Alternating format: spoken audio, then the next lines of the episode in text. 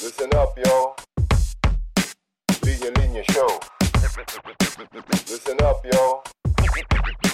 Linya Linya Show. Listen, listen up, yo The Linya Linya Show Bumabalik every week Parang yo-yo Sa office, sa condo, sa FX, sa kanto Walang pinipili, basta pili Pilipino Listen, listen to up, the yo. millions and millions of listeners and students around the world.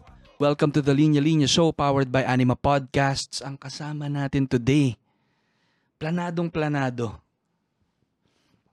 Isang Metrobank Outstanding Filipino Awardee, 10 Outstanding Women in the Nation Service, at 10 Outstanding Young Men, tama ba yan? Awardee. At marami pang ibang awards, no? Pero isa siyang natatangi at huwarang public school teacher sa Kulyat Elementary School sa Quezon City. Isang inspirasyon sa marami. Isang kaibigan, Miss Sabrina Ongkiko. Boom! Hello, Ali. Salamat sa pagkaplanado ng imbitasyong ito. Yan. Kumusta, Teach Subs? Kumain ka na ba? Kumain naman na ako at nag-lunch kami ng tatay ko. So, Hmm, so ano nangyari sa araw mo? ah, well, sobrang busy kasi ng araw na to. Meron kaming bisita mula sa Quezon City Association of Filipino Chinese Businessmen. Kasi meron kaming tutorial programs in school. Tapos mga grade 3. So bumisita sila sa umaga para makita anong ginagawa ng tutorial program by the Quezon City government. So thank you Mm. QC government.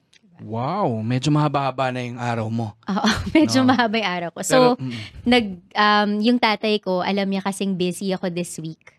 So, sabi lang niya parang, anak, anong gusto mong lunch? So, binila niya ako lunch. Dinala niya sa school para mag-date kami kasi hindi niya ako Oh. mahatak mag-date for lunch. So, pumunta siya, tapos kumain kami, tapos binila niya yung mga kids ko ng lunch. So, sabay-sabay kami. wow. Sobrang sweet ng tatay ko. Wow. So, ano ba?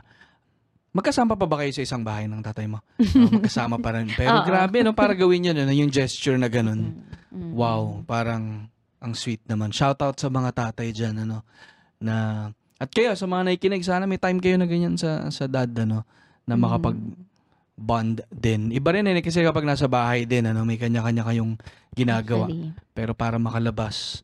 At Tsaka yung makakain. ano, yung pagsisikap na, o sige, sisingit ako. Sisingit ko yung oras na to para sa'yo. Kaya ang taas ng standards ko pagdating sa lalaki. Yan, yan. Lagyan Kasi yun yung tatay ko yun eh. Mm. Parang yung tatay ko minsan sa umaga. So kahit matanda na ako, yung tatay ko, pag nag-aayos ako, kukunin niya yung suklay. Tapos susuklayan niya yung buhok ko. Habang, Wow. o anak, kwentuhan mo ko anong nangyari sa araw mo, anong, ganun siya ka-sweet. So, Mm. yung mga moments na parang nakaw moments lang yon na isisingit niya yung sarili niya para i-express or ipakita sa'yo na mahal ka niya. Diba? Ganun, mahalaga ka. Yung mga, ganun kaya, ang, kaya, ang hirap, di ba? Saan ba mahanap? Saan ka makahanap ng para yung tatay ko, Mm, di ba? Yung ganyan. Maraming ganyan, ano, na yung peg nila, syempre, yun yung kinalakhan nila, nakikita nila sa bahay. Mm-mm. Um, kaya parang ang hirap din pantayan. Eh. Baka yung sagot dyan ay ano, walang kapareho yung tatay mo. Tama.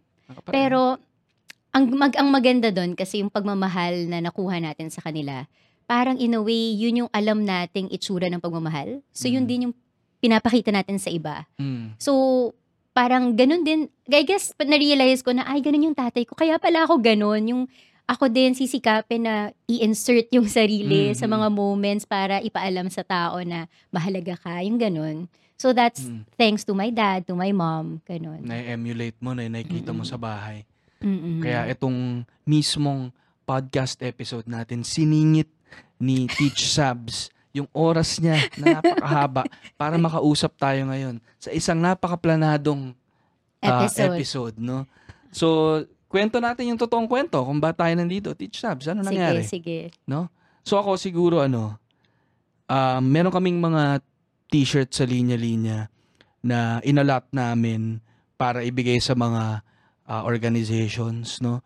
So matagal ko lang sinabihan si Teach Sabs kasama si shoutout kay Teacher Jayton Zulueta ng AHA Learning Center. Nakapagpadala kami sa kanya eh. Tama ba, Jayton? Nakapagpadala naman ata kami, eh, 'di ba, dun sa event ni sa Smoky Mountain.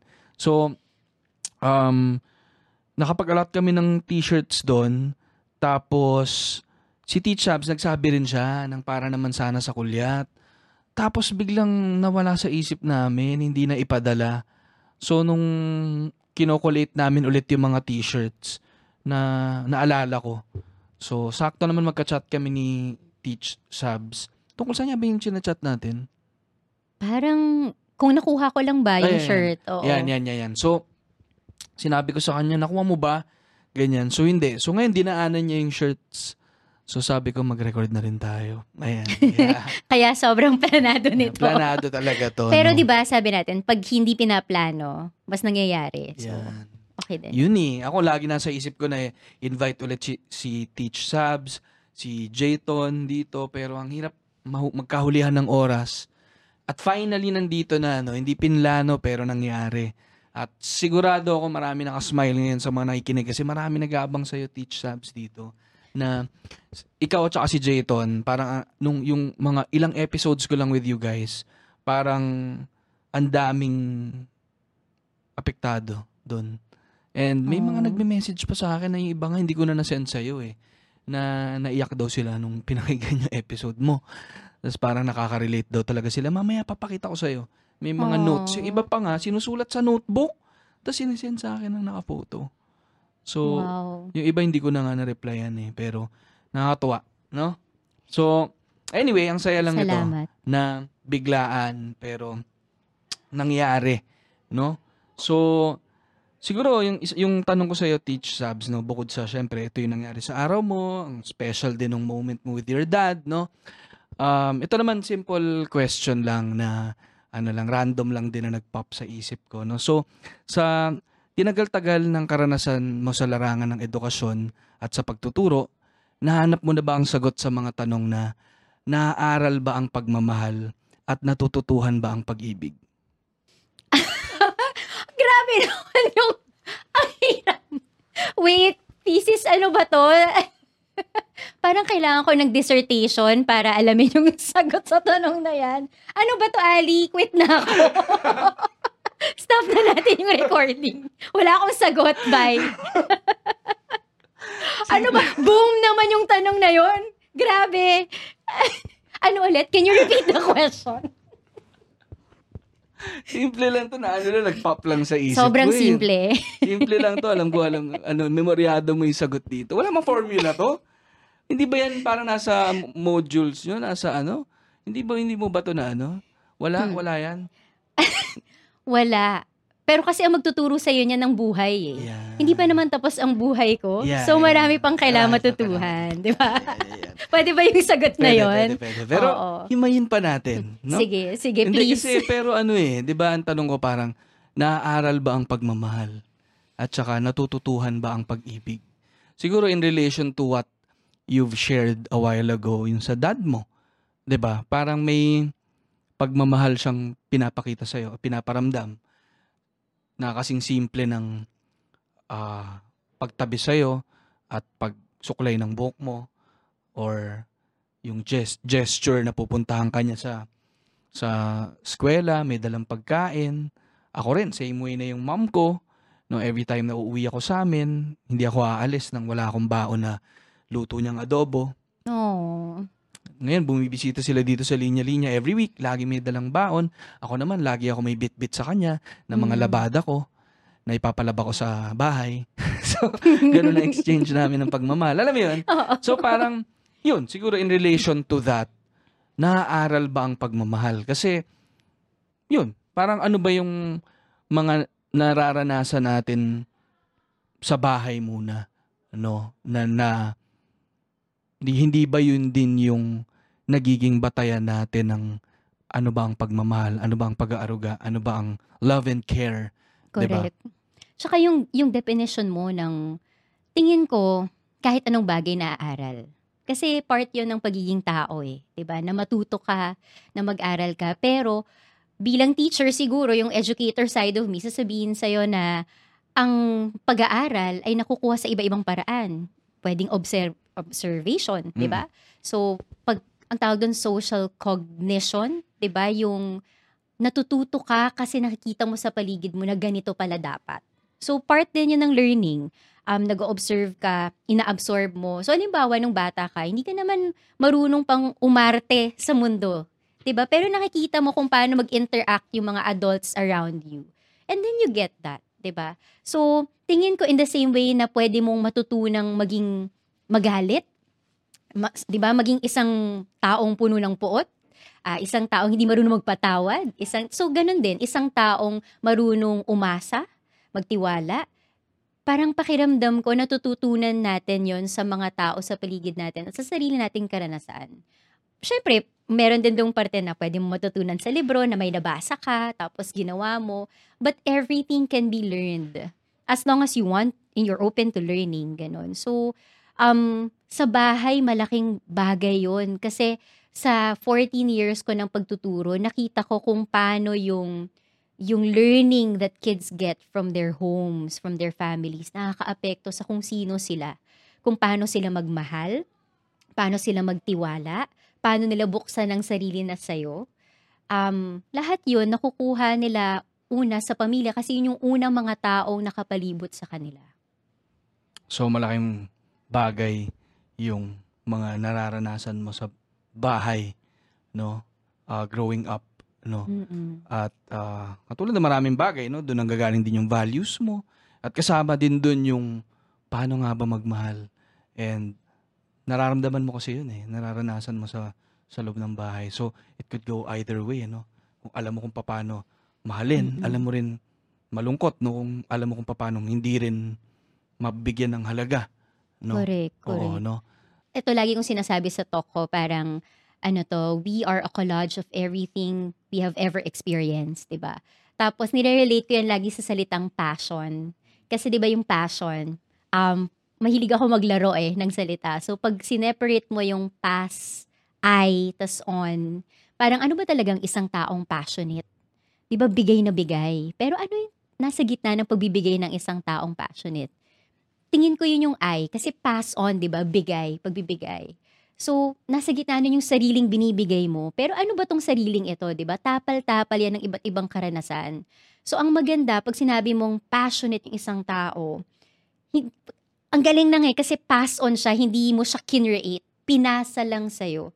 So, feeling ko, parang doon nagmumula yun na pinasa sa atin kung paano magmahal. Kaya, yung sariling binibigay mo, yun yung sariling binuo ng mga taong nagmahal sa'yo.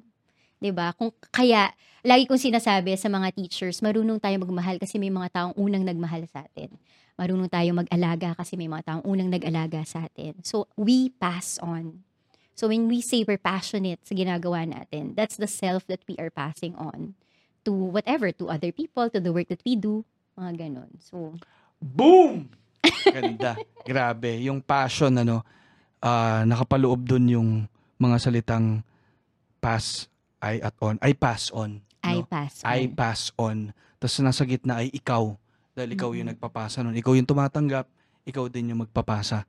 Mm-mm. Kaya siguro, magandang trait din yung allowing other people to love you eh. Yung Totoo. pagtanggap mo sa pinaparamdam nila sa'yo. Pagiging bukas, no? At yun din yung way para matutuhan mo yun, ma-absorb mo, maramdaman mo, manamnam mo kung paano ba mahalin. Tapos yun din yung posibleng maipon mo sa'yo para may mabigay ka naman sa iba na may papass on ka. Correct. No? So, ako yung pagtanggap at saka yung pagbigay. Kaya, hindi rin naman pwedeng panay ang tanggap mo. Mm. Tapos, Mm-mm. ki- sinasarili mo. Yeah. No? Kaya maganda yung I pass on. Yeah, kasi I- mm-mm, may recognition na pinasa sa'yo. mm-mm. Merong, merong binigay tapos pinapasa. Pinapatuloy mo yung isang thread ng, Mm. parang, di ba, pag inimagine mo na lahat tayo ganun, para tuloy tayong parang hinabi ng pag-ibig. Di ba? Na pasa-pasa. Mm. Buhol-buhol. Galing. Ang ganda, no? Mm-mm. And doon tayo nako-connect eh. Oo. as as people ano. And ito hindi na to ano lang no romantic love ano pero yung connection natin sa isa't isa paggawa ng mabuti ay pagmamahal no. Mm-mm. So parang kung may natatanggap kang kabutihan, pagmamahal sa iba, ang ganda ring baon nun para maipasa mo sa iba. No? And sana no yung mga passion na, nga natin, yung mga bagay na gigil tayo, no na ito yung mga bagay na nagpapasaya sa atin, nagpapakilig sa atin ay meron din tayong effort na ibigay siya sa iba, ialay siya sa iba Dahil alam natin yung pakiramdam, 'di ba? Nung nung saya at sigla nung nararamdaman mo kapag ah, naramdaman mo yung bagay na yun. And sana ma-compare tayo na yun yung ibigay natin Oo. sa iba. Pero no? laging may empathy dapat. Kasi minsan, pinapatong din natin sa iba na, di ba dapat ganito? Di ba dapat, ano, ganito ka? Kasi Mm. ganito yung naranasan ko noon eh. Yun yung danger noon eh. Kasi parang minsan, you're so grateful naman with what you have. You forget that other people don't have the same things that you do. Mm. Didn't experience the same love that you experienced in your life. And minsan, ina-assume natin na dapat kasi ganito. Pero, so, minsan, na, parang napapangalandakan tuloy Mm. natin masyado na eto tayo, tapos parang dapat, tas lagi ko kasi itong narinig na advice sa mga bata eh, na lalo na kung older yung nag-advise sa younger generation, parang sasabihin nila, kasi nung panahon namin, o nung, nung, kasi ako, nung ganito yung naranasan ko, as if parehong-pareho kayo ng pinagdadaanan. So, kailangan may acknowledgement din na um, while ito yung journey mo ng love, um, iba yung journey nung iba din and we have to respect that. Yun. Tapos yung empathy na kung nakikita mong kulang ng pagmamahal yung isang tao, yung recognition ng baka pwedeng dun ka pumasok. Hindi yung parang buti pa ako. Kasi may ganun, di ba? Na Mm. parang buti na lang ako, hindi Mm. ganyan Mm. yung ganun, um, I think yun din yung kulang sa mundo, yung, yung being sensitive enough or yung having empathy na, um, na-recognize mo yung suffering, Mm. na hindi mo, hindi mo lang titignan na you're grateful for all the blessings that you've had, but Mm. stepping in. Oo. Nakapaload din sa salitang empathy. Ang, M-I-M at saka pati. ano? So, hindi pwedeng puro I am lang eh. Kailangan pati yung iba. Di ba? Kaya siya Okay. I am pati. No? So, kailangan, medyo pilit, pero, wala na kapuno. Wala na kapuno. Feeling ng mga listeners natin at saka Oo. viewers natin, pasok na Oo. pasok parang ka-level niya yung ano eh, yung I pass on. For me ah. so, isa, hindi lang ikaw, pati ang iba. okay. Kaya, empathy. so, pati sympathy, same yun eh. Same tsaka pati. Oo. Biro lang. Pero, tingin ko, ano eh, ang ganda lang na, yun yung sa- sabi mo, Teach Sabs, na parang, ang ganda na hindi naman, hindi naman all, love all around, no? Na ang gandang isipin ng I pass on, pero, kailangan grounded ka rin na yung reality ng ibang tao ay iba sa'yo. Ah, di ba sinasabi natin na may kanya-kanya tayong karanasan sa bahay, iba-iba yung karanasan natin sa bahay at saka sa buhay, no? So, hindi mo pwedeng i-assume na yung same love na narar- naranasan mo or yung kahit na hindi maganda yung naranasan mo sa iba, ay ganun din yung naranasan ng ibang tao. No? Kaya, kailangan may pag-unawa din sa karanasan ng iba at huwag tayo mag-assume. Kaya, um, may ganun, ano? Hindi siya all-encompassing na, gan- na ano, no? Na, na absolute na love all around. Pero, may mga ta- so given that, parang masasabi natin na may mga tao talagang mas mahirap mahalin. At may mga taong hirap magpamahal. Mm-mm. Mm-mm. Tingin ko, dahil may mga pinagdaanan sila na, um, kaya ganun sila tumingin sa pag-ibig. May tao na pakiramdam nila, kailangan nilang i-prove yung sarili nila para mahalin, 'di ba? Na I have to earn your love. So hindi so kahit anong gawin mo, kahit mahal mo na sila, mahirap nilang mahirap sila lumabas nun sa idea na hindi eh, kailangan kong pagtrabahuhan to para mahalin ako. May mga ganun. So iba-ibang hurts, iba-ibang pinanggalingan. May mga tao na dahil sobrang insecure nila, gusto nilang kontrolin yung pagmamahal na binibigay mo. So, hindi nila matanggap yung love na binibigay mo kasi natatakot sila. Hindi sila secure dun sa sarili nila. At saka, di ba, pag nagmamahal ka kasi vulnerable ka, eh, exposed ka eh. Mm. Parang lahat nung weakness mo, lahat nung desires mo, lalabas siya eh, di ba? So, yung, yung takot na yun, parang, pag, di ba pag takot tayo, mas gusto mong kontrolin. Kasi para hindi ka matakot. Pag kontrolado mo, mas sigurado, mas hawak. Ganon. So, tingin ko, yun eh, may certain letting go sa love. Kahit kahit hindi hindi letting go ng relationship ah, pero pag nagmahal ka ng isang tao, may certain letting go of of many things. Pagpapaubaya. Pagpapaubaya. Parang iniiwan mo. Oo. Nilalapag mo dyan dahil hindi ka sigurado Mm. at saka hindi mo kontrolado. Pero meron kang iniiwan. Nagpapaubaya ka sa sa sa mundo, sa ibang tao. Kaya kaya nakakatakot eh. No? Totoo. Kaya nakakatakot din magmahal kasi nandun yung opportunity na maramdaman mo yung yung yung yung saya ng pagmamahal pero nandun din yung risk na Yung maramdaman mo yung takot ng sakit Mm-mm. na hindi mahalin. Parang minsan sabay siya eh, no? Ang saya mo pero takot ka. Naranasan mo na ba yun? Mm, mm, mm, yung, di ba? mm, mm, Kasi nga risk siya pagtataya. mm, mm. Parang, pero, ano bang makukuha mo kung safe? Yan. Diba? Ano bang, okay, sure, ganyan, pero wala naman talagang sure sa buhay.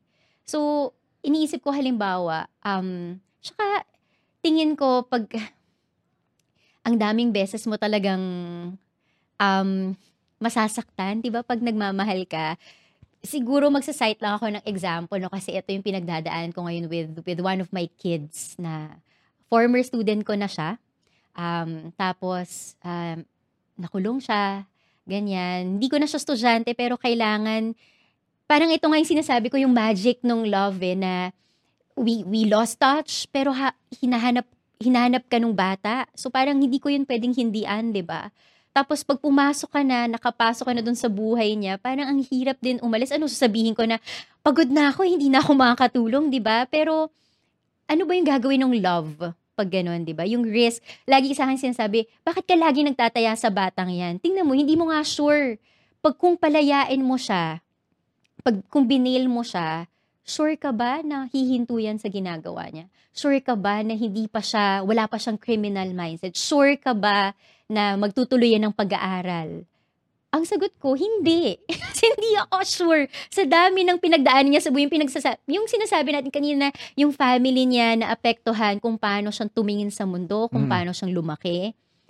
Kakalabanin niya yung lahat para maging mabuting tao, 'di ba? Para Mm. maging mapagmahal na tao, para Mm. umangat sa buhay. Mm, Hindi yun madali for him. At Mm. ang sabi ko dun sa batang yon na, alam mo, karamihan dito hindi mo kasalanan. Hindi mo kasalanan lumaki ka sa hirap, hindi ka mo kasalanan na um, na kailangan mo maghanap dumiskarto, kum, dumiskarte para kumuha ng pagkain. Alam mo yon hindi mo yun kasalanan, pero magiging kasalanan mo kung hindi mo pipiliing maging mabuti pagkatapos mong magkamali. ba? So yun yung risk din na sige magtataya ulit tayo kasi may chance. Kahit may maliit na chance na magbago yung bata. Parang hindi ko alam bakit ko ito kinukwento, pero parang swak kasi siya dun sa tanong na um, yung pagpapaubaya at pagtataya. Pero pwede mong sabihin, eh hanggang kailan ka magtataya? 'Di ba? Yun, yun kasi yung Mhm. tanong eh. So, halimbawa, yung batang yon in-enroll ko siya sa senior high school. Um, pero ano bang, ga- hanggang kailan ako nandoon? Tapos ako lang ba yung nandoon? Di ba yun yun eh, di ba? Na hindi pwedeng mag-isa ka lang na tumutulong mm. at nagmamahal sa bata ng gano'n. Lalo na kung wala siyang pinagkukuhanan ng pagmamahal sa paligid niya. So how do you set that up? Yung, so ako tingin ko parang even for our personal lives, we have to set up that structure where we can be reminded that we are loved. So, sa school niya, ang swerte ko na yung principal niya, kaibigan ko, at ang galing na principal. So, pinag-usapan namin, nandun yung principal, nandun yung guidance, nandun yung um, head ng, ano niya, ng grade level. Kasi mag-grade 12 na to eh. Tapos pinag-usapan namin, o paano ka makakapasok ng madalas? Ang goal ay alisin siya sa streets, mas madalas siya dapat sa school. So pinuno namin yung schedule niya ng classes. Yun yung toka ng grade chairman niya. Tapos, okay, hindi daw siya gutom inaabot daw niya sa school kasi hindi na nga siya dumidiskarte, which is a good thing. Mm. Pero gutom siya, di ba? Okay, sige, mag-set up tayo ng structure with the canteen na every day there's a certain amount he can get from the canteen and then babayaran na lang through GCash. Tapos yung principal niya nag-offer sa kanya ng trabaho. Sabi ko, Jason, kunin mo na. Mm. Parang, as in, formal job na, oh, sa umaga maglilinis ka ng Mm. school. Mm. Papatirihin kita, merong quarters na para dun ka na matulog, gigising kitang maaga sa hapon, papasok ka, susweldohan kita. Yung ganong structure, kasi parang feeling ko, hindi, pag ganon, klaseng pagtataya, hindi ka pwedeng magtaya na wala kang nilagay na struktura para naman maging successful yung minamahal mo, di ba? So yun, ewan ko, hindi, labas to, hindi na romantic love yung Mm, pinag-uusapan natin, pero kasi maraming bagay siguro sa buhay ko na kailangan kong magtaya sa mga bata na talagang hindi sigurado. Minsan natatalo ako sa pagtatayang yun. Minsan mananalo ako. Pero ang bottom line ay hindi ko naman gustong isave yung buong education system ng Pilipinas. Pero just one kid. Kahit one kid. Alam mo yun. Baka, Baka may big difference, no? oo. Hmm, ako ako yung tumatakbo sa isip ko, Teach Sabs, no? Parang for someone like you who- who's clearly very passionate, ah, alam mo kung ano yung gusto mo, mm, marami kang gustong pag-alaya ng pagmamahal, no? Parang sa ngayon, ano eh, na-discuss na natin, no? Yung pagmamahal sa ng ng tatay mo na gusto mong suklian, no? Yung pagmamahal na romantic relationship, being with with someone, having a partner. Ah, sama na natin yung pagmamahal sa sarili, 'di ba?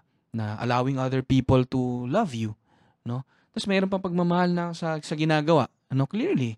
Kaya kaya ah, nandito ka sa posisyon mo ngayon dahil mahal mo yung ginagawa mo, nare-recognize sa mga ibang tao, no? Tapos meron pa na pagmamahal sa kapwa ah, na nabahagi ng ng trabaho mo bilang guro na nakikita mo tong mga estudyante na to, no? Ang dami mong mga batang gustong pag-alayan din ng pagmamahal na yon at yung pagtataya na yan. So, ang tanong ko, sa dami ng gusto nating mahalin, no, as human beings, no?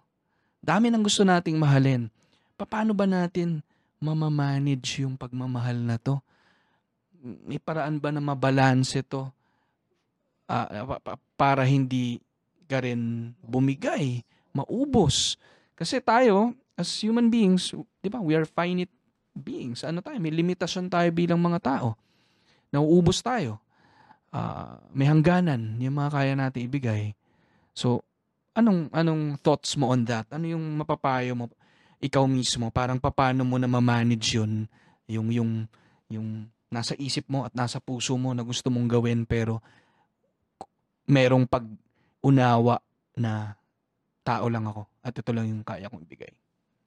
parang, well, una, kailangan mo i-acknowledge na paminsan talaga nakakaubos, nakakapagod, ganyan, di ba? Pero, laging merong, merong kang mga tao sa paligid mo na, eh, andyan kayo, andyan kayo nila Jayton, di ba? Nandyan yung pamilya ko. Parang, sila yung pagkukuhanan ng lakas. So, hanggat may taong nagmamahal sa'yo, hindi ka naman mauubusan ng pagmamahal. Yun yung tingin ko. Um, Mm. so, so, meron at meron kang maibibigay kasi meron at merong nagbibigay sa'yo. Ah, kailangan mo lang wag kalimutan yung kabilang aspect na yon kasi minsan sobra kang focus na doon sa bigay bigay bigay. Nakakalimutan mo na meron namang nagbibigay din sa So akin nakakatulong to acknowledge um okay saan ko kukunin yung lakas ko ngayon? Um, minsan sa harap ng mga kaibigan, sasabihin ko talaga na, uy, hayaan niyo muna akong umiyak ha. Kasi kailangan ko ng grupo na pwede akong umiyak, pwede akong magalit, pwede akong, alam mo yon maglupasay sa pagod para pag humarap ako sa mga estudyante ko, sa co-teachers ko, malakas ako. So parang thank you for giving me this space to be weak, to be, alam mo yun, vulnerable, so I can be strong when I'm in front of the people that I serve. Although hindi naman, although sa akin, minsan okay din na napapakita na hindi ka laging strong, di ba, sa mga taong pinagsisilbihan mo. Pero, yun, parang you, you, you ha- find a, um, a safe space for yourself to just, ano, Mm. let ano, let Mm, let loose loose. and be be vulnerable. Ganon. Ang ganda nun. Ang ganda ng mga points na binanggit mo, Teach Sabs, na ano, no, na una, nandyan yung mga loved ones natin, no? Na, kaya ganun kahalaga na hindi tayo mag-isa. Nandyan ang pamilya, nandyan ang mga kaibigan. Ah, kung may partner, nandyan ang partner. Ah, nandyan ang community. Pananampalataya mo. Ang pananampalataya, nandyan ang Diyos. No? So, una yun, eh, no? At yung sabi mo nga, eh, yung parang, paano ka mauubusan kung may I pass on nga, no? Na merong, meron kang binibigay, may nagbibigay sa'yo. So, meron kang natatanggap, no? At, um, umiikot yun, ano? No, hindi siya one way. Kaya dun, ganun kahalaga nga yung pagtanggap ng mga binibigay sa yung pagmamahal. Ha? Let other people love you para hindi mo naman maramdaman na nauubos ka. Correct. Naalala ko si Sir Lino Rivera kasi siya yung mentor ko. Mm. Um, may time kasi na sobra akong burnout, wala akong maramdaman. Na, Mm. narinasan mo na ba to na Mm. para ka lang pader na nag-wall up ka kasi sobrang pagod mo, sobrang galit mo. Tapos hindi ko maintindihan nun, ni panic, hindi ko, so parang in my mind, dapat nararam, may nararamdaman ako na wala akong nararamdaman. Pero even doon, hindi ako makaramdam. So, kailangan ko humingi ng help. So, nung si Sir Lino, tinulungan niya ako iproseso. Saan ba nanggagaling tong burnout mo? Saan nanggagaling yung, yung pagka walang pakiramdam, yung numbness? Tapos, eventually, tum- natumbok namin na it, it was coming from anger. Anger from a system that I parang feeling ko wala akong magawa Mm. um, to, to make things better, mga ganyan. So, may anger. Tapos sabi ko, pero sir, di ba, pwede naman gamitin tong anger na to. Kung righteous anger to, may karapatan ako magalit. Pwede bang gamitin ko to para ito yung mag-propel sa akin to act, to fight, to move, to go on and continue another day. Tapos sabi niya, oo, Sabs, pwede. Pero sana, eventually, you learn to fight with love. Na hindi galit, pero pagmamahal. Tapos sabi niya, in your space right now, kung nasan ka man ngayon, kahit gaano kapagod, kagalit, meron bang biyaya dyan? Nasaan yung grace in that? Tapos, doon ako napahinto kasi nakalimutan kong tanungin yung sarili ko, nasan nga ba yung biyaya? Kahit na pagod ako at galit ako at dami nangyayaring hindi okay, nasan ba yung biyaya dito? Kasi nakalimutan ko siya. And when I did, I realized, nung time na yon ang, ang grabing supportive ng principal ko. Nung time na yon meron akong student na um, laging wa- nawawala sa klase. Sa ibang klase, ibang subjects ha, kasi hindi siya mahilig pumasok. Pero sa klase ko, pumapasok siya. So kahit na feeling ko I was the worst teacher kasi burnt out ako, wala yung passion. Nararamdaman mo yun, di ba? Mm. Pag ginagawa mo, wala ka na dun eh. Mm. Pero itong batang to pumapasok sa klase ko, ano pa rin meron? Ano pa rin nabibigay ko sa kanya? Grace yun eh. Sabi ko, and I will continue for this child. Sabi ko, tapos doon ko na-realize, yun yung ibig sabihin ni Sir Lino when he said, fight with love. Fight the system with love. Fight whatever that you need to face with love. Kasi nung na-realize ko na tong I will do this for this child, hindi nagalit yung Mm. dala ko. Mm. It was love Mm. for that kid na as long as there's a kid who want to learn, parang who wants to learn, magpapatuloy ka. So, hanggang ngayon, nagtuturo pa rin ako. So, ang, ang galing lang. So, thank you, Sir Lino, nasa heaven na siya. But, um, I hope gabayan mo pa rin ako hanggang ngayon, di ba? So, ano nga, ano, parang sabi nga ni Teach Sabs, ano, parang okay lang magalit minsan. No, nakakagalit naman yung mga ibang pangyayari sa mundo, sa lipunan, yung mga ibang tao. Pero sana maproseso natin yung pakiramdam na yun pagkatapos na hindi yun yung maging driving force ng actions natin. No, na okay na maramdaman yan, pero may self-control ka rin na makaupo ka at maintindihan kung bakit ka nagagalit. At pagtas mong maproseso yon sana nga lumabas siya sa'yo na out of love na at hindi anger. Kasi kanina pa natin pinag-uusapan yung pagpapass on ng passion, ng love, ng pagiging mabuti. Pero pati yung anger napapasa rin eh. So dapat yung galit ay hindi na rin natin sana. Yun yung sanang hindi natin pinapasa. Yun sana yung, sige, tumanggap ka ng galit, pero yun yung mga bagay na pwede mong ibaba na eh. Ilabas sa backpack mo, huwag mo nang iuwi yan. kung may paraan ka kung paano mo buwagin yan sa loob mo at ah, hindi siya maipon sa'yo. Kasi kung naunawaan mo, madali mo siyang tatanggapin eh. ba? As opposed to parang kunyari tatanggapin mo pero nanunuot pala sa'yo. Kung hindi mo nauunawaan, Hindi mo na proseso. hindi mo na proseso ng Saan mabuti. nanggaling? Mm-mm. Magandang tanong kasi yun eh. Saan nanggaling yung galit? Mm-mm. Ano yung dahilan ng galit mo? So, si Sir Lino would often ask me, sige Sab, paliwanag mo nga sa akin saan nanggaling. Tapos sasabihin ko, tingin ko sir ito yon. Tapos babalik niya yung tanong, nararamdaman mo ba na yan yung totoo para sa'yo? Diyan nga ba nanggaling yung galit? Tapos titignan ko yung sarili ko. Tapos parang ako, hindi pa sir eh. Hukayin pa natin. San pa? Ano pang pwedeng pinanggalingan? So hanggang matuntun mo saan siya. Kasi parang, kumbaga, na-address mo talaga yung actual issue. So ang ang advice natin ano hindi hindi nga parang i-dodge, hindi ah, pagpagin lang or or isang tabi yung yung feelings ng anger minsan pero talagang maunawaan mo. And doon mo lang siya mako-convert to love eh, tingin ko eh. Mm. Kung nauunawaan mo talaga kung saan siya nanggagaling, no? Kaya ang ganda lang nun na, na, na parang maproseso mo siya sa loob mo at ma- maunawaan mo siya para paglabas sa'yo, hindi na siya anger pero pag mamahal na, no? Correct. And ang ganda talaga ng question na na, na um, bilin ni Sir Lino na nasaan ang biyaya dyan, no? Sa mga nararanasan natin, more or less meron ka talagang makikitang kahit na sa isang napakasalimuot na, na ano. Hindi ito para maging ano, no? Parang, what do you call that? Yung masyado kang optimistic lang, no? Na positive lang lagi yung Oo, nakikita na mo. Toxic hindi. positivity na yun, ano? Oo. Pero hindi. Pero, totoong naunawaan mo na meron. Mm-mm. Meron kang makukuha dong ah, grace, no? Um, and, again, ano, parang kapag ka ikaw din, ganun mo siya na proseso, nakikita mo yung mga bagay na may may biyaya, nagigi ka ring ilaw sa iba eh. Kasi nagiging ganun na rin yung outlook mo, nagiging ganun yung energy mo, yung aura mo sa iba, pati yun napapass on mo eh. Correct. ba? At saka klaro sa'yo ano yung kakapitan mo. Mm-mm. Kasi nakita mo may biyaya. Mm-mm. So, ano bang kakapitan mo? Yung galit? O itong... So, katulad nun, yung sa burnout case, kakapit ba ako dun sa fact na wala akong magawa sa sistemang bulok? O kakapit ako dun sa mas sigurado may bata na gustong matuto? 'Di ba Parang, Mm. so, dag, parang mas strong ngayon, mas malakas yung dahilan bakit magpatuloy. Kasi mas mas may pag-asa. Tingin ko yun yung mabibigay sa'yo when you recognize grace, you also recognize your hope. 'Di ba? May linya ako dyan eh. Nasa paligid ang pag-asa. No, kailangan mo lang tumingin din sa paligid minsan eh.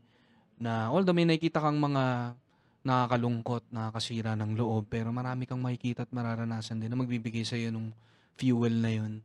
And ako gustong gusto ko lang sinabi mo, Teach Sabs, na ano nga eh, no? parang kapag kasi pinili mong yung mga um, hindi mabubuting bagay na nangyari, na realidad din naman. Pero kung dun, mas dun ka mapupunta, masusway ka dun, masastunt din yung ano mo eh, yung pagpapatuloy mo eh. Kaya kung klaro rin sa'yo kung ano yung gusto mong mangyari, ano yung objective mo, gusto mong makatulong, 'di ba? Sa Mm-mm. ikaw, parang sa educational system and all. And napakaraming bagay na talagang pataas yung kilay mo, magagalit ka. Ah, And kung magsus dun, dun mo dun mo ilalagay yung sarili mo sa space na yon.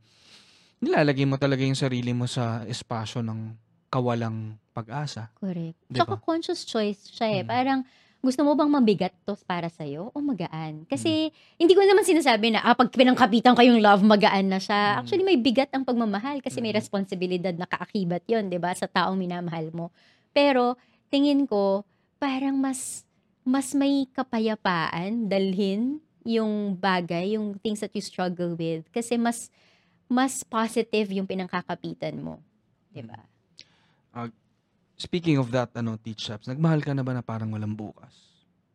Anong ibig mo? Sige, paki-clarify nga. Ang hirap naman. Sige, ba- baka magkaiba kasi tayo ng idea ng nagmahal ka na parang walang bukas. Magbigay ka Kasi- nga ng halimbawa. Sige nga, Ali. Ano yan eh? Ibabaliktad ko yung tanong. Sa'yo muna. Tanong yan ni ano, shoutout kay Sir Yol Hamindang, no, na ah, mentor ko sa writing. Ano, lagi yung tinatanong yun eh. Ganda. Nagmahal ka na ba ng parang walang bukas? Ako sa tingin ko, oo eh. Ikaw, Hmm. anong halimbawa mo nun? Unang, ano, paycheck. Hindi, biro lang. Hindi, ano, Nagwaldas. Nagwaldas na parang walang bukas. Yan ang mas nakaka-relate. Eh, Huwag mo nang taluin ko nagmahal. Ano, nagwaldas ka na ba na parang walang bukas? Nako, yung mga nakatanggap ng Christmas bonus dyan. Ah. Nagwaldas ng parang walang bukas. Ba't mo binalik sa akin yung tanong? Ikaw yung tinatanong ko dyan Kasi eh. para mas ma-visualize ko ano yung mong sabihin. Siguro yung ano, yun nga yung total surrender siguro, no? And hindi ko sinasa eh, hindi ko sinasabi actually yung pag nagmahal ka na parang walang bukas. Ay okay yun eh. For me nga, sobra yun eh. 'Di ba? Okay din naman na magmahal ka ng todo. Yung todo siguro meron pa ring percent na meron ka for yourself. Eh. Iba yung pagmahal ka ng todo na magmahal ka ng sobra eh. Kasi pag, pag nagmahal ka ng sobra, lampas na yun sa capacity mo. Meron ng umaapaw Mm. as opposed to alam mo kung ano yung kayang capacity mo pero mag-iiwan ka ng para sa sarili mo. So, ako, ayoko rin nung magmahal ka ng parang walang bukas. Parang niisip ko, pwede bang magmahal ka sa kaya mo sa ngayon? Kasi parang, tingin ko pag nagmamahal ka, hindi naman parang, ah, hindi mo na iniisip yung bukas eh. Actually, pag nagmamahal ka, iniisip mo nga yung future. Mm. Kasi nga, na-imagine mo, even with romantic love, na-imagine mo yung future with this person. Mm. Diba that's one sign that you like this person, you love Mm. this person, that you imagine a future with with him or her, diba? Magmahal ng parang walang bukas, parang binuhos mo lahat sa ngayon. Which isn't, sabi, sabi mo nga, isn't a bad thing. Pero iniisip ko lang, um, ako gusto ko lang lubusin yung ngayon. Anong kaya kong gawin ngayon? 'Di ba na hindi ko kailangan ipagpabukas. Parang halimbawa, ako response kasi siya hindi yung hindi yung parang ubusin ko lahat, pero ano yung loving thing to do that you can do today? 'Di ba? So kung ano mayroong moments na ay may kaibigan ako may sakit. At this moment, I can decide to send that person uh, food, ano, magpapadeliver ako kasi just to assure that person that that person is cared for and loved. Pwede yun, di ba? Mm, mm, Di ba yung ganun? Parang hindi ko naman binuhos lahat, pero kukunin ko yung opportunity na magmahal today. mm, mm, Yun, di ba? Parang lulubusin kong magmahal sa araw na ito. Baka pwedeng ganun muna mm, mm. kaysa dun sa na parang walang bukas. Kasi Ganon. parang reckless abandon, eh, no? Parang Oo. surrender na. Oo, na na, paano ko ito yung na. last day mo sa Oo, earth, di ba? Oo. Siguro may mga panahon na, na sweet pa yung tunog na yun eh. Pero alam natin hindi na hindi na yun, hindi na Oo. sweet eh. Sobra na yun eh. At saka yun nga eh.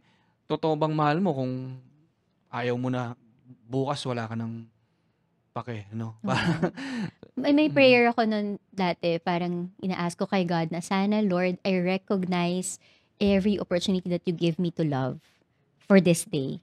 So parang, if you send me an opportunity na, uy, magmamahal ako dyan, go, ba? Parang grab. Kasi, at the end of the day, since bukas o buhay yung pinag-uusapan natin, parang gusto ko lang mamatay na nagmahal ka, 'di ba? Na um, hindi say walang nasayang kasi binigay mo, 'di ba? Pero hindi kailangan maubusan ka. Parang naisip ko may mga pagkakataon na, shucks, sana tumigil ako sa daan kasi may nakita kong may kailangan. Pero minsan nahihiya ka, di ba? Na tumulong, magpakita ng pagmamahal kasi iniisip mo, other people can step in. But what about you? Yung ganun ba? Tingin ko, yung mabibigay sa atin nung, nung question na magmahal na parang walang bukas, yung tapang na magmahal. Kasi minsan, ewan ko, naranasan mo na ba to nahiya kang magpakita ng kindness o nahiya kang magpakita ng care? Ganon. Kasi kasi baka ano isipin ng ibang tao, kasi baka ma-misinterpret. Ang dami-dami nating iniisip. Pero tama, kung, kung ito na ba yung last day mo on earth, mahihiya ka ba? O may tapang kang gawin yun? Di ba? So baka yun yung pwede nating ibaon from that um, quote, no? Na magmahal na parang walang bukas. para magkaroon ng tapang na gawin din ngayon. Kasi yung opposite din naman yun eh. Bukas na lang ako magmamahal. Oo. Or, di ba? Or Mm. gusto mong mag, um, gusto mong ayusin yung relationships. Kailan mo pa ba gustong gawin yun? Di ba? Mm. yung, yung, yung ano yung steps that you need to take Mm-mm. to show or to at least parang give love today. Ganon. Mm-mm. Wow, grabe. Saan saan napunta yan? Pero alam mo, may cute kaming usapan ng mga bata. Grade Mm, 6 kasi mm. yung library club ko. Tapos pinag-usapan namin, hindi ko alam paano kami napunta sa kindness. Grabe ang ang pure ng idea ng mga bata ng kindness. Kasi pinag-uusapan namin, ano ba talaga ang isang mabuting tao? Diba? Tapos nagbigay sila ng mga examples na, Ma'am, alam niyo po, takot ako talagang tumawid ng daan. Pero meron po kasing babae na may hawak na baby daw. Tatawid, tapos sabi niya, Kuya, kuya, sabi daw niya dun sa estudyante ko, pwedeng ano, tulungan mo kaming tumawid. So kahit takot daw siya, pinara daw niya yung mga kotse. Tapos Oh my. tinawid niya yung babae. Tapos Mm. sabi niya, ma'am, takot ako pero ginawa ko. Sabi ko, para sa yun pa yung pagiging mabuti. Sabi niya, ma'am, tingin ko oo. Sobrang pure, Mm, di ba? mm. So ang sarap kausap ng mga bata kasi nababalik sa'yo yung mga simpleng definition ng mga bagay-bagay. Sa kanila example eh, 'di ba, ng ganun. And yung para sa akin yun yung tapang na ikaw ba gagawin mo ba 'yon? 'Di ba? Nung moment na 'yon, that's a choice to love or not to love. And that kid chose to love. So, yun, yun sa akin yung paglulubos siguro ng isang araw na um, magbigay, piliin mong magmahal. And ako ano lang eh, yung thoughts ko ay parang very challenging yan to us adults. Kasi habang binabaybay natin yung buhay ng pagiging isang adult, pahirap ng pahirap ano. Kasi nakikita natin din yung gaano kasalimuot yung buhay, gaano ka dilim minsan, at kaya ano eh, kaya ang sarap pakinggan nung kwento mo na may ganyang bata. Kasi napapaalalahanan nila tayo Mm. na Na minsan simple lang. simpleng kailangan pagmamahal. At, mag-overthink. pero napaka, oh, yun eh, yun eh. 'Di ba? Tayo, grabe na yung generation natin of overthinkers, no? Na sa pag-overthink din natin sa mga bagay, nawawala tayo dun sa space na just to let things be. And yun yung magpaubaya, hayaang sariling magkamali, at ma-appreciate yung mga mga bagay, 'di ba? Dahil napapangunahan din tayo nung isip natin. So, ang refreshing mapakinggan, no? At kaya parang ang ganda eh na tayong mga tumatanda na maging bukas din tayo sa ano no, sa pag-observe ng pagmamahal din ng mga bata, no? At mahahanap natin 'yan sa Paddy Rock Studio sa Shangri-La. Fifth level, East Wing, malapit sa may Fish and Co, sa Lego. Madadaan kayo dyan, no? Pag makita nyo kung paano yung pagmamahal ng mga bata dyan, at gaano ka pure, habang umiinom kayo ng kape, sa Correct. kape-kape, oh my God, talagang mapapamuni-muni ka eh. Talagang mararamdaman mo yung very heartwarming. Lalo na baka higop mo lang. Correct. Diba? Nang ma- Nakakagising ng senses, di ba? Nakakagising ng senses, ng diwa, ng pagmamahal. Lalo, lalo kang mapapa, ma- mapapamahal ka talaga eh. Mababalik sa'yo yung yung experiences mo nung bata ka, di ba? Ganyan. Na simple lang ang buhay. Yan. Na masaya lang. Ganun. Yan. Mm. Grabe, no? So, Mm-mm. sa mga nakikinig dyan. Dalaw na po kayo sa Shangri-La. na, Sa Shangri-La, nandyan ang Paddy Rock. At sana magkaroon naman ng opportunity, Teach Tabs, may mga estudyante tayo dyan na pwedeng madala rin sa mga ganyang Oo nga. Oo venue. nga. Di ba? Ma-treat natin. Mga teachers na pwede nating makasama dyan, magkape. Di ba? Oo. Para may downtime din Tsaka naman. balita ko, masarap daw yung beans nyo. Ay, ibang level. Mm-mm. Ibang level siya. Mm-mm. As in talaga akong, ganito pala ang pagmamahal. Doon ka mamakuha ng tapang, di ba? Doon, Oo. doon ka kukuha ng tapang. Tapang ng kape, tapang lakas. ng loob. di ba? Tapang ng loob, nasa kape-kape. Oo. Ang tapang at pagmamahal na hinahanap natin na parang walang bukas. Kasi talagang parang walang bukas kasi ang lakas niya, hindi ka makakatulog. Aabutan ka ng bukas. Gising ka pa eh. Lalaban ka talaga Lalaban ka talaga. hanggang kinabukasan. Kinabukasan. Ay, grabe. Whew, grabe tong ano. Grabe, isang question lang na san-san tayo dinala pero ang sayang Kasi naman yung tanong mo, Bye-bye. Ikaw si pang pina- thesis, pinatulan mo. pang eh. dissertation. Pinatulan mo. Ikaw talaga, teacher. Sabihin mo. Ako, sinimulan ko lang bilang biro. Sabay ikaw naman. Talagang tinisis mo. Pero pwedeng gawa ng paper talaga tong discussion natin, ano? Kaya, ako talaga yung pagmamahal eh. No? And then, well, kanina sinabi nga natin, naaaral ba ang pagmamahal, no? Na-discuss natin. Pero, natututuhan ba ang pag-ibig? Yun yung isang pang question eh. I think talagang nandun siya sa, kailangan mo siyang danasin eh. At yun nga, wag, y- y- kailangan mo labanan yung takot na magtaya at danasin siya at handa kang magkamali, handa kang masaktan dahil yun, nandun ang bahagi yun ng pag-ibig, tingin ko. At pagiging tao. Pagiging tao. Tingin ko parang, na-imagine mo ba, meron bang tao na hindi matututong magmahal? Meron kaya? Siguro, I, I don't know. Siguro mga yung psych, psychotic, hindi ko alam, Mm, mm. mga criminal. Mm, Pero tingin ko hindi sila pinanganak na masamang tao eh. mm, 'Di ba? produkto rin sila ng mga karanasan nila eh. Oo. And ako somewhere or another, meron silang pagmamahal dyan. It's just that, siguro hindi lang sing outright nung sa iba. Oo. Oo. Pero tingin ko, yun, yun din ang beauty or blessing ng pagiging isang tao.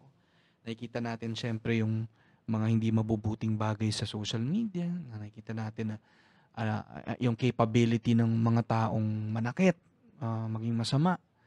Pero tayo rin yung, di ba, living beings na capable magmahal. eh. Kailangan lang din nating mapapaalalahanan yung mga tao. And isang way tong podcast episode na to, no, na paalala sa mga nakikinig na 'di ba? Na sinasabi nga Mm. natin, na magmahal ka at dito ka muna sa ngayon.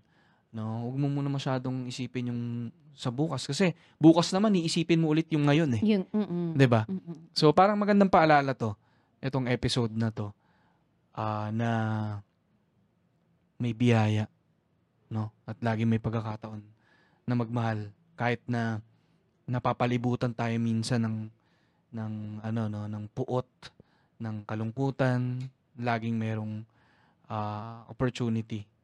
Ah, katulad nitong chance encounter natin ngayong araw, no? Hayaan din natin na mangyari.